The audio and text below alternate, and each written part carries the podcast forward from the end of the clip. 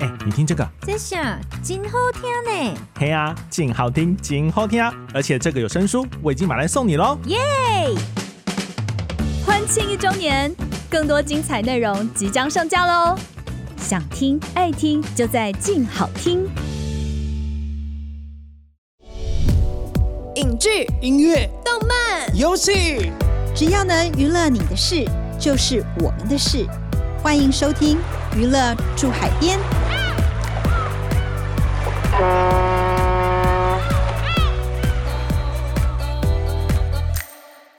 欢迎收听由静好听与静周刊共同制作播出的节目《娱乐住海边》，我是静周刊娱乐产业组记者刘慧茹，我是对记者咄咄逼人、讲话又经常失态的灭绝师太。近年呢，台剧非常火红。好多档都做出了好口碑，电视台播出时收视率屡创新高，更有一些台剧呢早就被国际的串流平台相中，砸重金买下全球的独家播出权。最近呢，有一出播出没几天呢，就冲上了 Netflix 排行榜的第一名，大牌云集，话题不断。这出集合爱情、悬疑、宫斗三种重口味于一身的重磅作品，就是。华灯初上，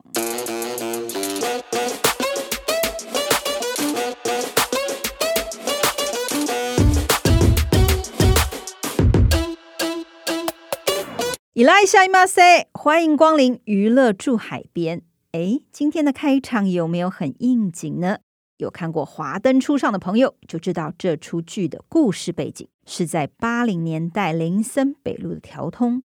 有一间呢叫做光 Hikari 的日式酒店的故事，但是我相信啊，很多年轻朋友可能不知道什么叫做调通，就让我来为大家科普一下。调通呢是日文的汉字，也就是巷子的意思。台北的调通的地理位置就是现在的中山北路以东、新生北路以西、南京东路以南、市民大道以北这一块区域。在日治时期，这一带的旧名叫做大正町，是日本人聚集的住宅区。国民政府拨迁来台之后呢，这一带就由住宅区转为了高级的消费区，很多道地的日本料理酒吧开始聚集在这个地方。那战争结束之后呢，就以台湾政要与日本商人为主要的客源，不仅招牌都有写中日文，连服务人员都会说日语，极盛时期非常热闹。但是呢，调通的日式酒吧跟我们现在所理解的那些酒店啊，什么制服店啊、便服店啊、礼服店的酒店不太一样哦。好，如果是不不是不太一样，是完全不一样。嗯、因为呢，调通里的酒吧呢，大多是属于就是 snack bar，就是台湾也叫做 talking bar。只有跟你聊天的那客人一进门了之后呢，点了酒，然后妈妈桑和小姐就会来陪你聊天解闷。大多数都是卖笑不卖身。如果有一些什么哦，那也是自己私底下有感情之后，大部分都是要给客人一种谈恋爱的感觉。那有很多小姐呢，后来就因缘机会就嫁给了日本客人，然后呢，移民到日本落地生根的大有人在。现在因为疫情不能去日本玩的朋友呢，不妨去条通逛逛。不是鼓励大家去酒店玩了啊，而是说那个地方有非常多的呃有名的日式料理啦，或者像鳗鱼饭呐。其实你在那边逛，就会让你有一种伪出国的感觉哦。好了，现在跟大家科普完条通的日式酒店背景之后，我们就回归主题。来，我们来请慧茹跟我们聊聊《华灯初上》的剧情跟背景吧。收到，那就由我来跟大家简述一下《华灯初上》的剧情背景。《华灯初上》呢，看起来是讲八零年代调通酒店小姐故事的时代剧，但是其实情节结合了悬疑、惊悚和推理。这部剧第一集开场破题就告诉观众，山野里发现了一名穿着红鞋的女尸，而这个女人呢，跟前往办案的刑警其实是认识的。剧情在抽丝剥茧找凶手，最后一集告诉大家女尸的真实身份，吸引观众来追第二季。我们摊开了《华灯初上》的演员名单，光是主演的卡斯就不得了。林心如、杨谨华、杨佑宁、凤小岳一字排开，金光闪闪。客串的演员呢，更是一线的梦幻名单，例如许光汉啊、霍建华、李李仁、王静、曾敬驊、林柏宏、九 M 八八更别提到华灯初上还没有公布的第三季名单了。哇，这个名单真的是一季比一季更惊喜啊！没错，戏份最重的就是六位酒店小姐了，每一位都担任过其他作品的女一角色。像林心如就不用说啦，从二十三年前演过琼瑶剧《还珠格格》的紫薇格格开始，作品就从来没有停过了啦。然后七年前呢，她制作了《十六个夏天》，就拿下了电视金钟奖的戏剧节目、女配角还有导演三项大奖。这次华灯初上，她不但是总制作人，更扛下女主角 Rose 妈妈这个吃重的角色。另一位女主角杨锦华作品也是琳琅满目，像是《拜权女王》啦，《一把青》、《镜子森林》，每一部戏杨锦华的演技都是更进一步。现在就只差一座金钟奖的肯定了。另外几位戏份也很吃重的小姐，像是谢琼轩、刘品言，也都拿过金钟女配角奖。而谢欣颖去年担纲的电影《怪胎》，相信大家还很印象深刻。其实早在十五年前。谢欣颖就以《爱丽丝的镜子》拿过金马最佳女配角，郭雪芙就更不用说了，她根本就是偶像剧女神。嗯，不瞒大家说，师太呢本身也是华灯初上的戏迷哦。这部戏真的是太悬疑、太好看了，无论这些演员的演技啊，还有剧本啊、剧情啊、服装、化妆、道具都在水准之上。演员的卡司应该是目前台剧的天花板之作吧。我看完第一季之后呢，隔天就立刻打电话给另一位的总制作人戴天意。他总制作人有两位，就戴天意跟林心如了哈。跟戴天意说：“哎，拜托拜托，看在大家交情不错的份上，你偷偷告诉我凶手是谁。”哦，没想到他嘴巴紧得很，我怎么逼问都逼问不出来，把我憋得差点得内伤。其实根据大家的回馈，觉得这部戏还有一个很关键爆红的原因。这样讲哈，或许对一些演员来说有点不敬啦。但是这次的演员演技都和以往很不同哦。我们采访了导演连奕琦，他也说这次林心如特别放松，虽然是女主角，表现却是自然融入其他酒店小姐的群戏里面。那杨谨华呢，则是拿捏内敛和爆发力，表演很引人入胜，和凤小岳饰演的渣男角色爱得刻骨铭心。悲伤时可以看到杨景华嘴角微微抽动，而这部戏的主要投资公司百誉数码也派出影视内容专案经理吴孟谦跟我们分享拍摄状况。他也说林心如的演技根本已经内化了，完全感受不到她在演戏呢。我我自己觉得他这一次表演对我来说，先不只管哪一场啊，我觉得有最大一块是他变得非常松。我所谓非常松，是说我第一次跟他合作的时候。我印象很深刻，是我那时候拍一个公共电视的戏，就是那种电视电影。我拍到最后一天，然后他做了一个动作，只是伸懒腰或干嘛的，我就觉得我竟然没有拍到这样的林心如，所以我当下觉得那个是他最轻松的状态。嗯，但是整部戏他都在演，但是我也不觉得那很演，只是我会觉得很可惜，他有一个很好看的样子我没拍到。就是我我那时候觉得他内心就是一个小太妹，嗯，这个东西是没有的。但我觉得这部戏他这个东西 hold 得很。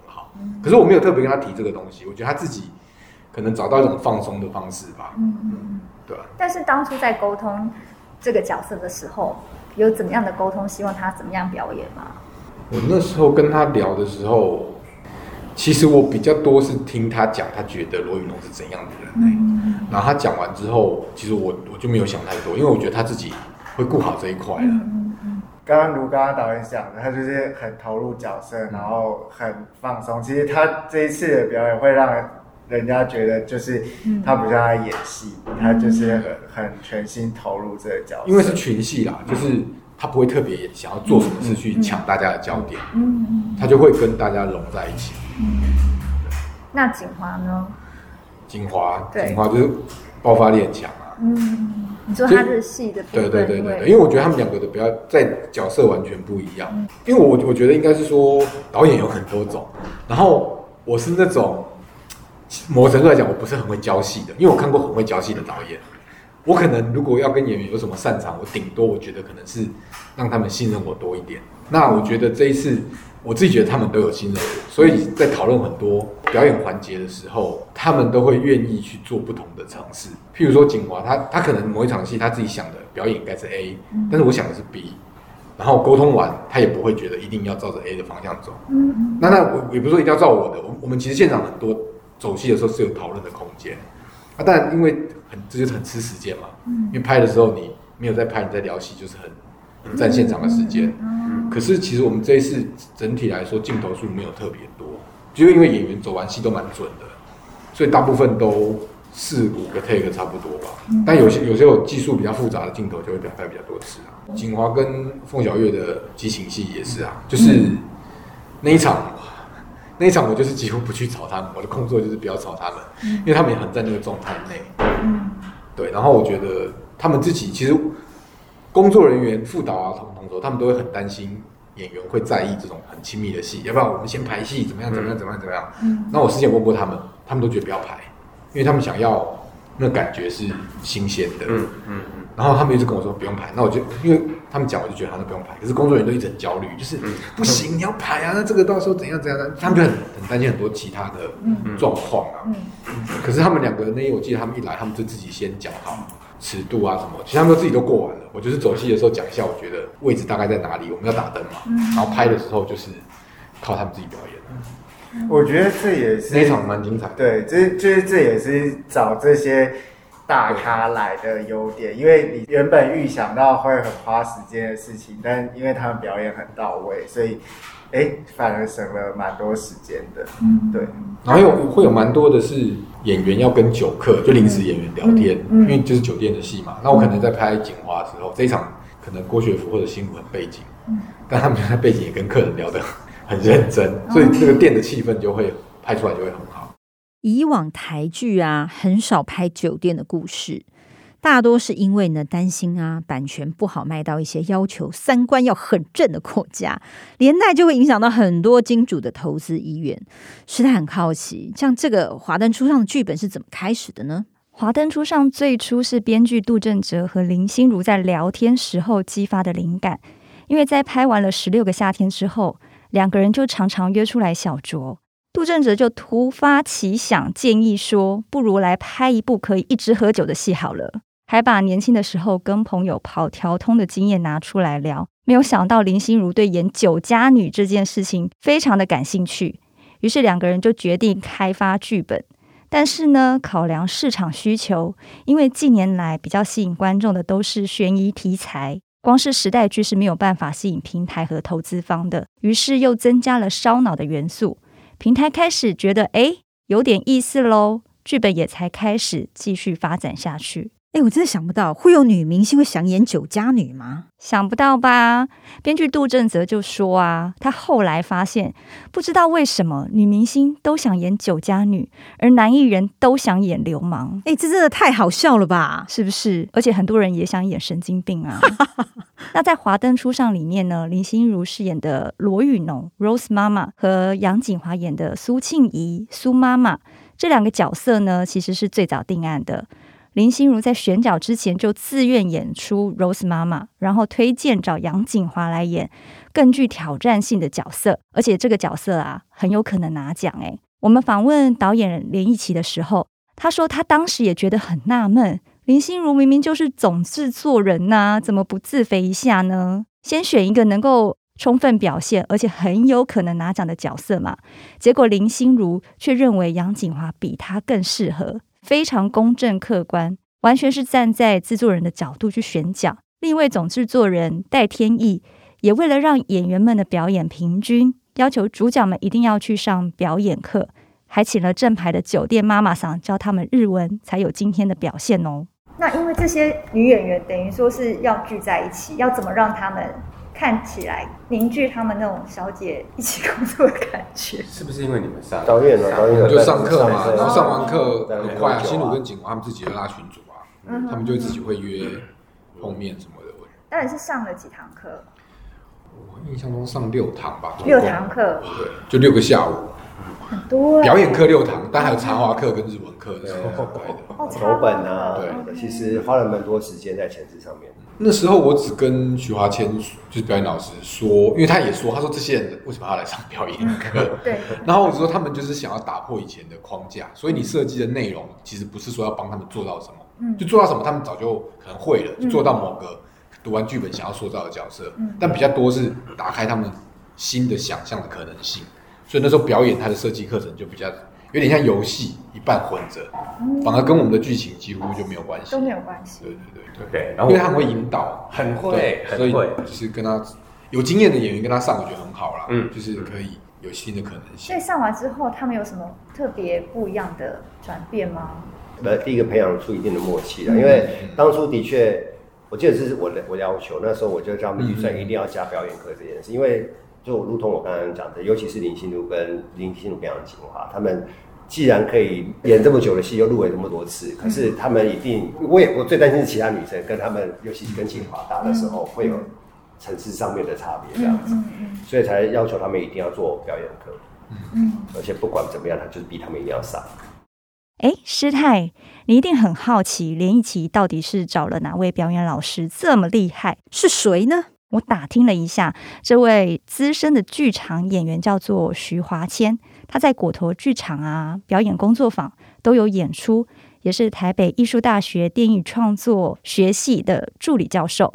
主要是教电影表演，最近还在电影《月老》里面客串一个被鬼附身的大叔。哦，原来是他啊！对，看不太出来，真的。那之后呢，在杜振哲执导的新电影《我吃了那男孩一整年的早餐》，也是找了徐华谦担任表演课老师。哎，我觉得，上表演课这件事啊，对双方来说都是非常不容易哦。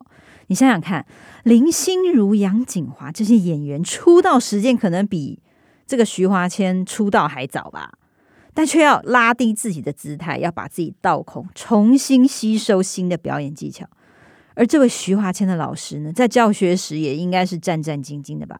你看他要给这些大牌上课，不拿出一些厉害的压箱绝活，我看一定镇不住这些资深演员啦。是，那这边呢，我们也来说一下《华灯初上》哈，它是用了二点五亿打造的。